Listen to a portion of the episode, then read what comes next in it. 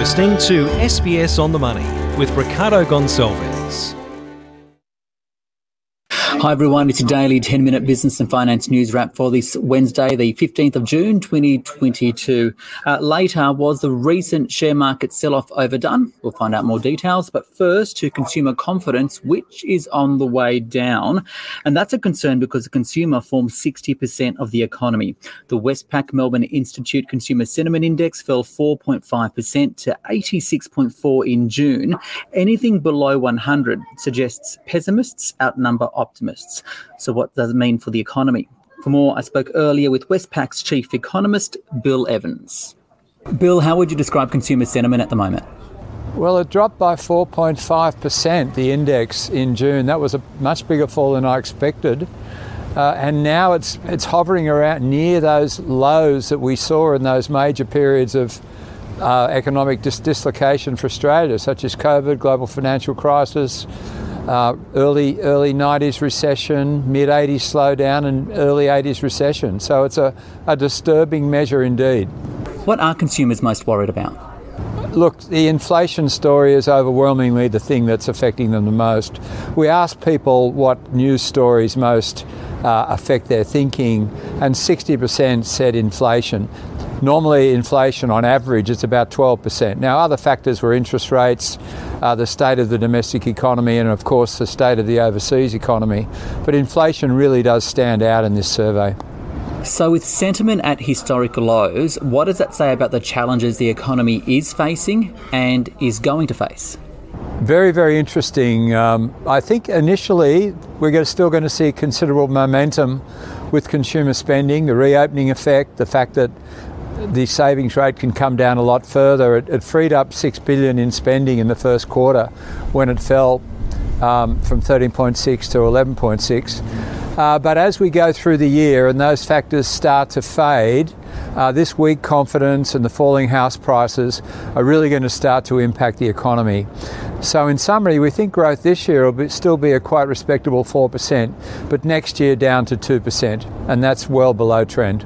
And to what extent is all of this having on housing sentiment, and what's it likely to mean for the sector and for prices? Housing sentiment took another hit. The question is now a good time to buy a dwelling fell 3%. It's now down at its lowest level since the global financial crisis in 2008. In terms of house price expectations, they took a hit of 8.4%. They're now down to 111, which is still above that 100 level.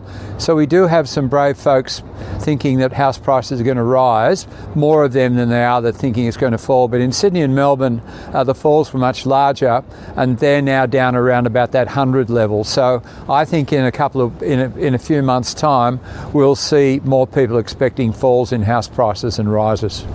Bill, we also saw today a 5.2% increase in the minimum wage that was announced today. What does that say about the role overall wages growth will play on the economy?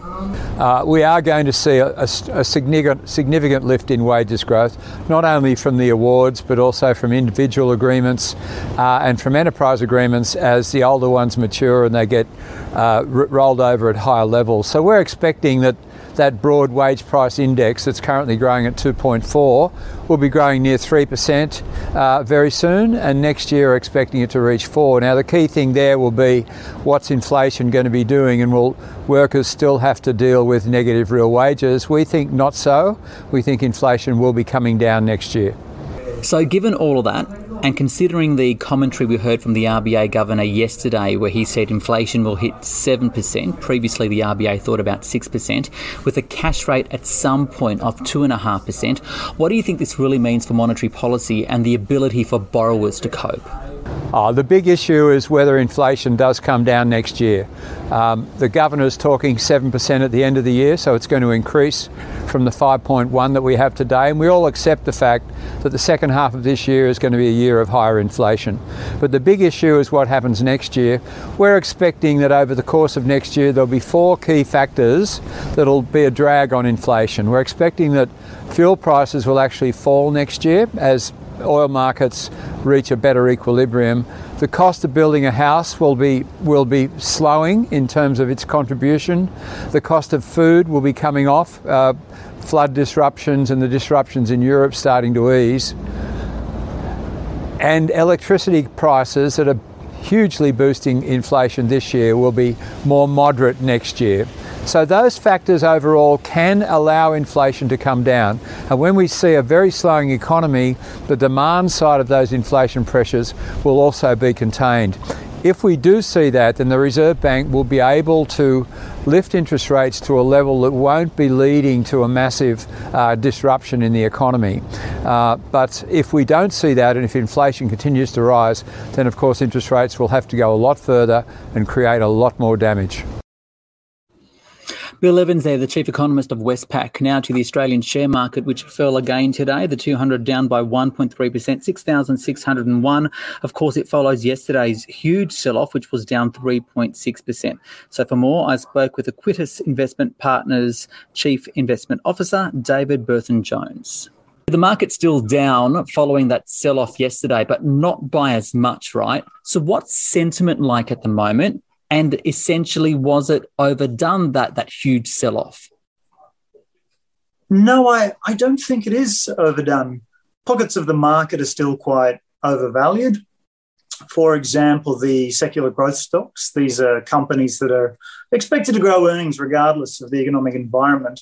And in particular, the nexus between consumer discretionary, tech, and healthcare stocks where we think that embedded expectations are still overly exuberant. If the US Federal Reserve comes out with a 75 basis point hike tonight, they will likely remain under pretty considerable pressure Yesterday, we heard from the RBA governor speaking on the ABC saying that he expects uh, the official cash rate to eventually hit 2.5% as some sort of a normal rate, right? What's the market thinking, though, about where rates will go and how will that impact shares? Well, the Australian cash rate futures market is signalling 4% over the next 18 months or so. Now, that's, that's a lot, but if the RBA itself is forecasting inflation to hit 7% by December, then such drastic measures are unnecessary. Monetary policy works largely through housing and through foreign exchange rates, and ultimately by tightening financial conditions. As such, we are, well, we're fairly bearish on the outlook for Australian shares and for Australian property. Now, the banks, they have been hit and hit hard by fears of higher default rates as mortgage stress rises and those fears have been more than enough to offset the higher net interest margins that would result from higher mortgage rates. Insurance companies, to our mind, however, they unambiguously benefit from higher investment income on technical reserves and shareholder funds as a function of those higher rates, but they don't have the rising bad and doubtful debt concerns. So, given this correction, right, and you, mentioned some of the local um, sectors, are there any opportunities right now? Do you buy? Do you wait, for example? Uh, it's a very good question. So we've we've been busy. We've been buying international equities on the back of market dislocations. For example, European equities fell heavily in the weeks after the war began emerging market equities fell at the onset of China's property market ructions and their intervention into firms with too much market power, like Alibaba and Tencent. We've been buying Japanese equities as the yen collapsed, um, collapsed due to diverging monetary policy. And more recently, we've also been buying US equities as the S&P 500 has joined the global correction. And we'll probably keep adding to the international exposures as markets fall, drawing down on cash. But uh, we aren't we aren't buying the dip in Australian shares just yet. We are aware of the view that central banks, through policy, are quite determined to get commodity prices down effectively by restraining aggregate demand. So, you know, it sounds that you're not overly keen on equities at the moment, right? We, we, have seen bond yields rise overnight. We, we know that interest rates are rising. So, do you think it's time to be readjusting portfolios, especially for those investors that are heavy on the equity side of things? Uh, yes, um, perhaps with a shade of nuance. So, we, we think that the average investor has far too much Australian equities exposure and far too little international equities exposure. So, in this uncertain market, spreading the capital far and wide across asset and sub asset classes, across markets, across regions, that makes a lot of sense to us. With regard to bonds, we think that a 4% yield on Aussie government bond yields, uh, Aussie government bond debt is a fantastic deal.